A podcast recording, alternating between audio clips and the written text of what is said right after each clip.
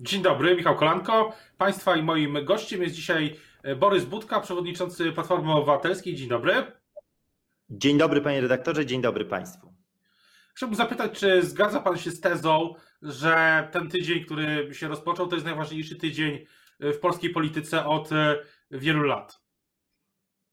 Niewątpliwie kluczowe decyzje. Już dawno mogliśmy być po nich, gdyby pan premier Morawiecki zechciał stosować polską konstytucję.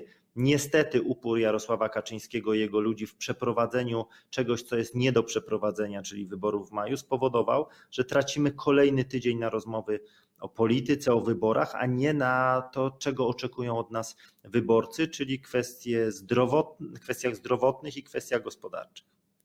Właśnie, ale czego pan się spodziewa w tym tygodniu? Spodziewa się pan, że y, część posłów porozumienia Jarosława Gowina y, zagłosuje y, przeciwko wyborom korespondencyjnym? No to będzie z pewnością test na mm, prawdomówność i przyzwoitość. Jeżeli ktoś mówi, że wybory nie mogą odbyć się w maju i nie mogą się odbyć w tej absurdalnej, mm, niedemokratycznej formule głosowania korespondencyjnego, no to czas najwyższy mm, sprawdzić go w głosowaniu. Przypomnę, że cała opozycja, wszystkie kluby i koło parlamentarne głosowały w Sejmie tak samo przeciwko e, głosowaniu korespondencyjnemu i teraz potrzeba tych kilku głosów, żeby odrzucić ustawę w całości, gdy wróci ona z Senatu. Ja liczę na to, że to stanie się faktem.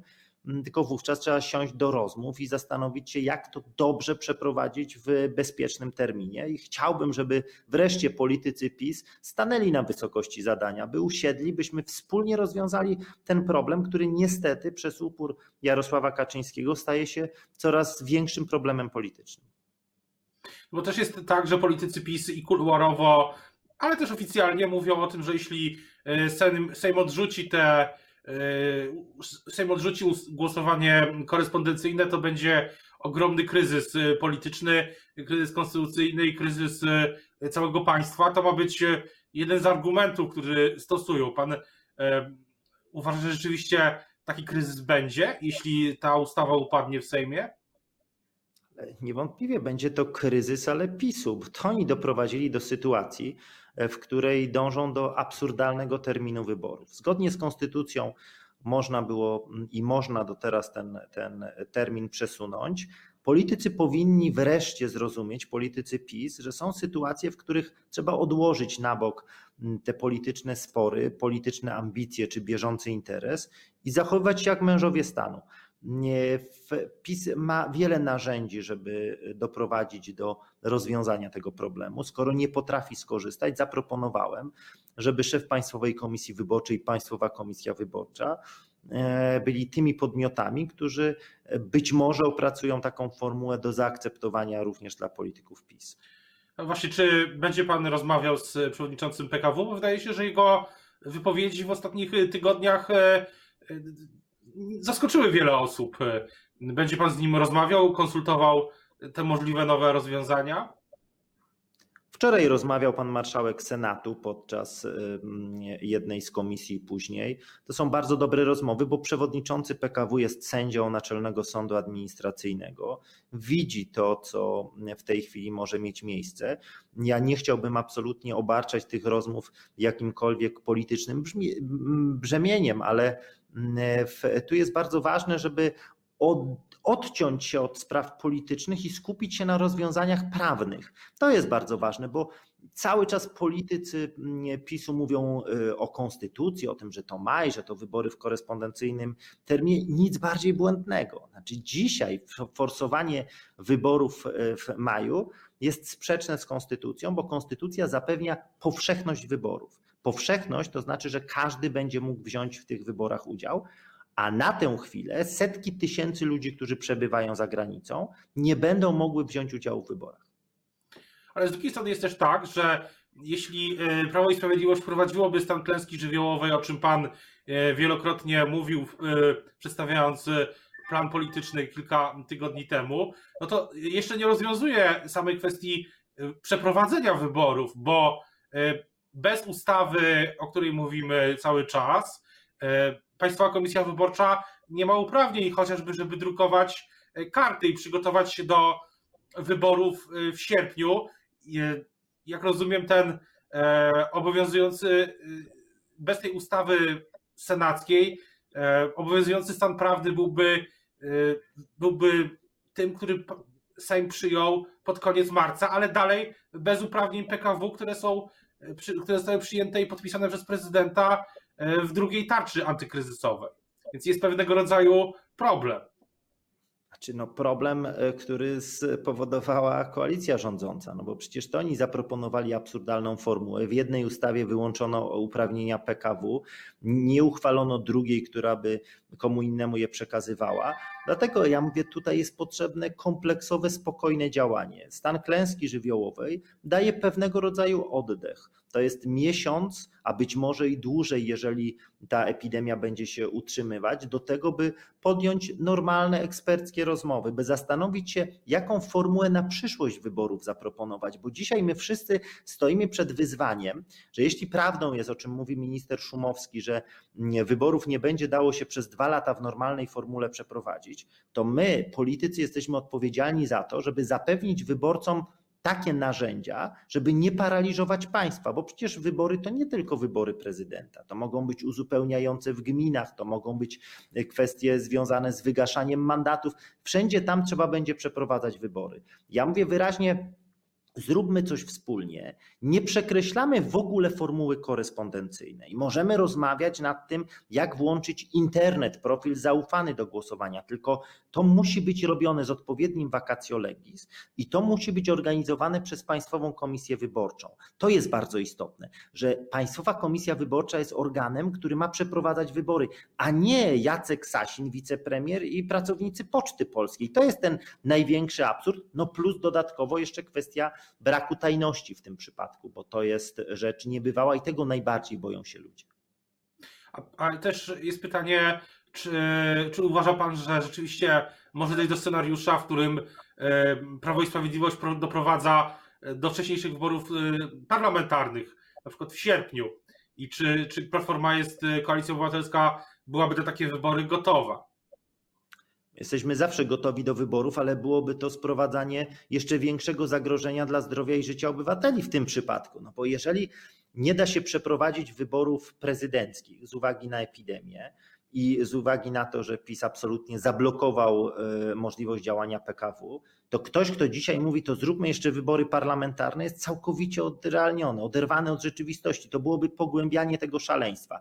Czy my musimy być ponad polityczny spór w pewnych e, kwestiach, natomiast zaostrzanie tego sporu może być przeciwskuteczne, więc nie podejrzewam, by to szaleństwo Kaczyńskiego rozciągało się również na wybory parlamentarne, bo byłaby to absolutna destabilizacja państwa. I dzisiaj, skoro ten rząd ma odpowiednią większość, na razie czas pokaże jak długo, znaczy to nie ma mowy o przeprowadzaniu przedterminowych wyborów, bo z uwagi na stan epidemii, z uwagi na zablokowanie szkół, y, na mm, zablokowanie wiele gałęzi gospodarki, powinniśmy się skupić zupełnie na czymś innym. Wybory, jeśli Jarosław Kaczyński chce robić, chce rząd podawać do dymisji, tak, wiosna przyszłego roku można zrobić wybory prezydenckie, parlamentarne, ale najpierw to trzeba przygotować. Trzeba przygotować takie rozwiązania, które nie będą powodowały wykluczenia setek tysięcy ludzi z procesu wyborczego.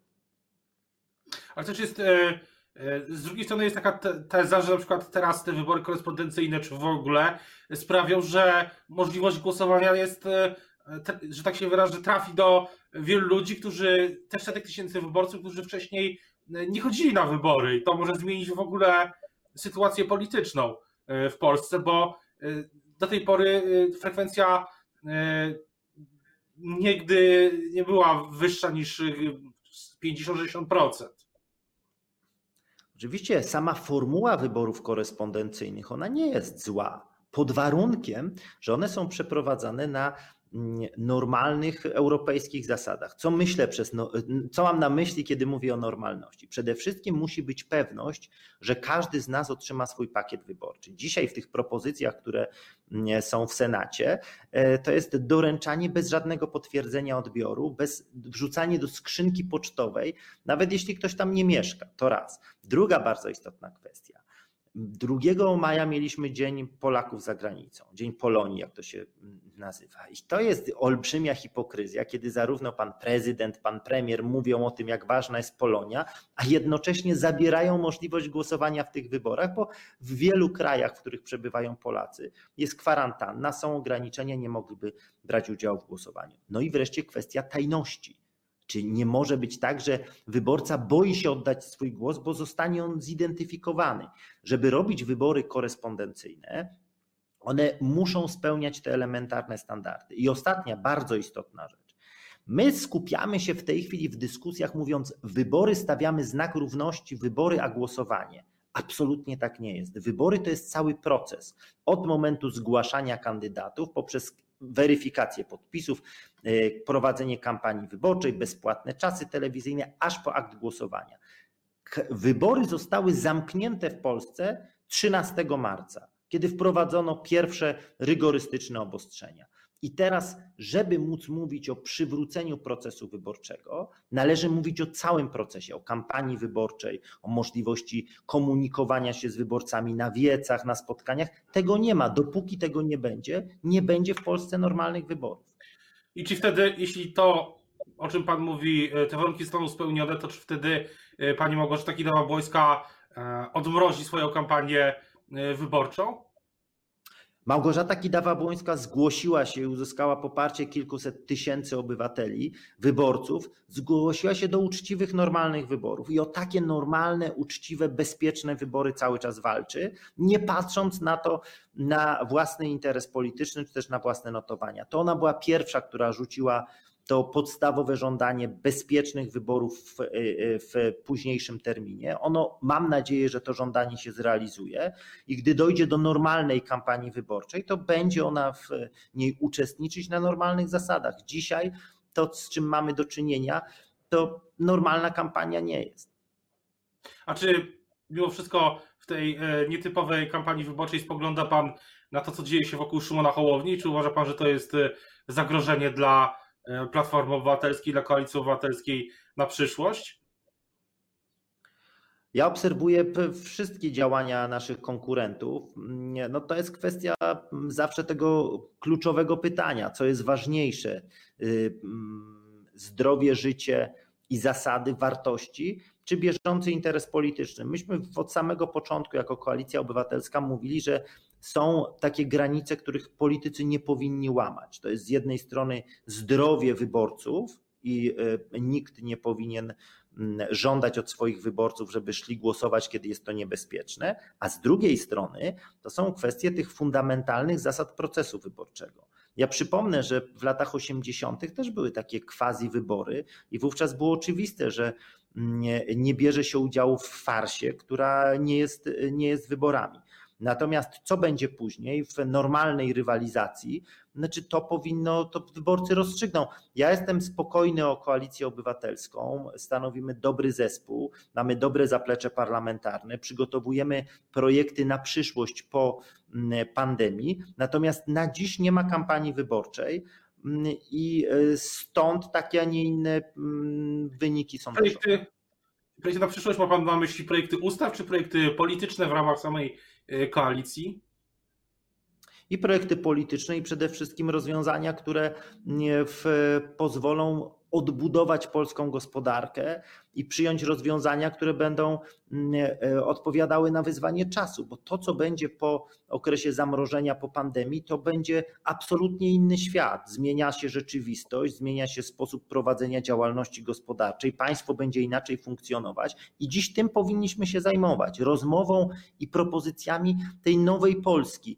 E, Polski po pandemii, Polski w innych realiach. No przecież, jak wskazują dane, na przykład e, cały rynek nieruchomości, wynajmu magazynów, powierzchni sklepowych e, może się bardzo mocno zachwiać.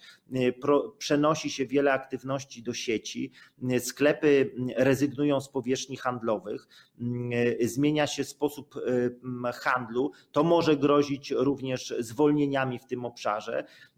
No, więc wyzwań jest sporo.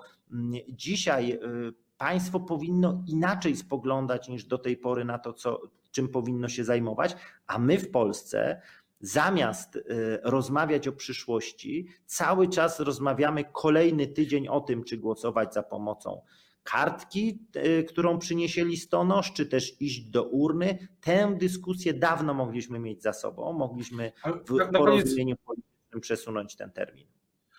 Na koniec właśnie wspomniał Pan o tym nowym, nowej Polsce, nowym świecie po pandemii. Przed pandemią wiele rozmawialiśmy, y, też Pan mówił w, w Sejmie wielokrotnie o, y, o tym znaczeniu, jaki mają ludzie pracy, ludzie ciężkiej pracy dla Koalicji Obywatelskiej i dla Platformy. Jak Pan sądzi, bo to jest oczywiście złożona kwestia, ale jak Pan sądzi, jak zmieni się świat ludzi właśnie ciężkiej pracy, pracy na tej pierwszej linii frontu, teraz też w sklepach, w szpitalach, w autobusach, pociągach, jak, jak się powinien zmienić po, po tej pandemii? Czy, czy, czy, tak jak niektórzy mówią, powinno być e, na przykład więcej e, wolności gospodarczej, mniejsze rygory w kodeksie pracy, czy na odwrót? O, przede wszystkim my musimy wrócić do idei takiej prawdziwej wspólnoty. Tam, gdzie ludzie będą tracić pracę, państwo powinno im pomagać przetrwać najtrudniejszy czas. Powinniśmy patrzeć na to, jak zaufać przedsiębiorcom, pracownikom, jak obniżać te wszystkie nie tylko fiskalne obciążenia, ale biurokratyczne. Państwo powinno ufać tym, którzy ciężko pracują. Ja o tym mówiłem, kiedy pan premier Morawiecki przedstawiał kolejne tarcze, że to podejście takie biurokratyczne jest z gruntu złe. Państwo musi zaufać. Jeżeli przedsiębiorca chce ratować, będzie ratował miejsca pracy, będzie ratował często dorobek e, pokoleń, czy swój, ale również e, ludzi, którzy z nim współpracują, to państwo nie może traktować go jako potencjalnego oszusta, który będzie musiał wszystko udowadniać. To jest ta filozofia innego podejścia do prowadzenia działalności gospodarczej. Jeśli chodzi o kodeks pracy, to oczywiście my mamy ten problem, że wielokrotnie w Polsce mówiono o reformie prawa pracy, a kodeks pracy z lat 70. jak obowiązuje, tak obowiązuje. Zmieniają się te stosunki gospodarcze, inaczej powinni być, trakt, inne relacje są w y, u mikroprzedsiębiorców, u małych przedsiębiorców, inaczej funkcjonują urzędy, duże fabryki. To wszystko powinno być przedmiotem takiej pogłębionej refleksji. Natomiast ja uważam, że ten czas po pandemii to będzie wielki sprawdzian dla społeczeństwa obywatelskiego, i tutaj ta obywatelskość, ta solidarność, ta wspólnota będzie, będą odgrywały kluczowe znaczenie i o tym też będziemy mówić w naszym nowym programie. E, dziękuję. I tutaj będziemy, a na koniec chciałbym zadać jeszcze jedno pytanie polityczne e, poza mm, e, kwestiami dotyczącymi nowego programu Koalicji Obywatelskiej Platformy. Czy jeszcze są planowane rozmowy z panem przewodniczącym Gowinem? Cały czas rozmawiamy, natomiast, natomiast ja, im, im mniej rozgłosów wokół tych e, rozmów, tym lepiej. Bardzo dziękuję za rozmowę Państwa i moim gościem dzisiaj był Borys Budka, przewodniczący e, Platformy Obywatelskiej. Dzisiaj e, wtorek, w czwartek kluczowe głosowanie w Sejmie. Będziemy je uważnie śledzić. Dziękuję bardzo i do zobaczenia, do usłyszenia. Dziękuję. Dużo zdrowia. Wzajemnie.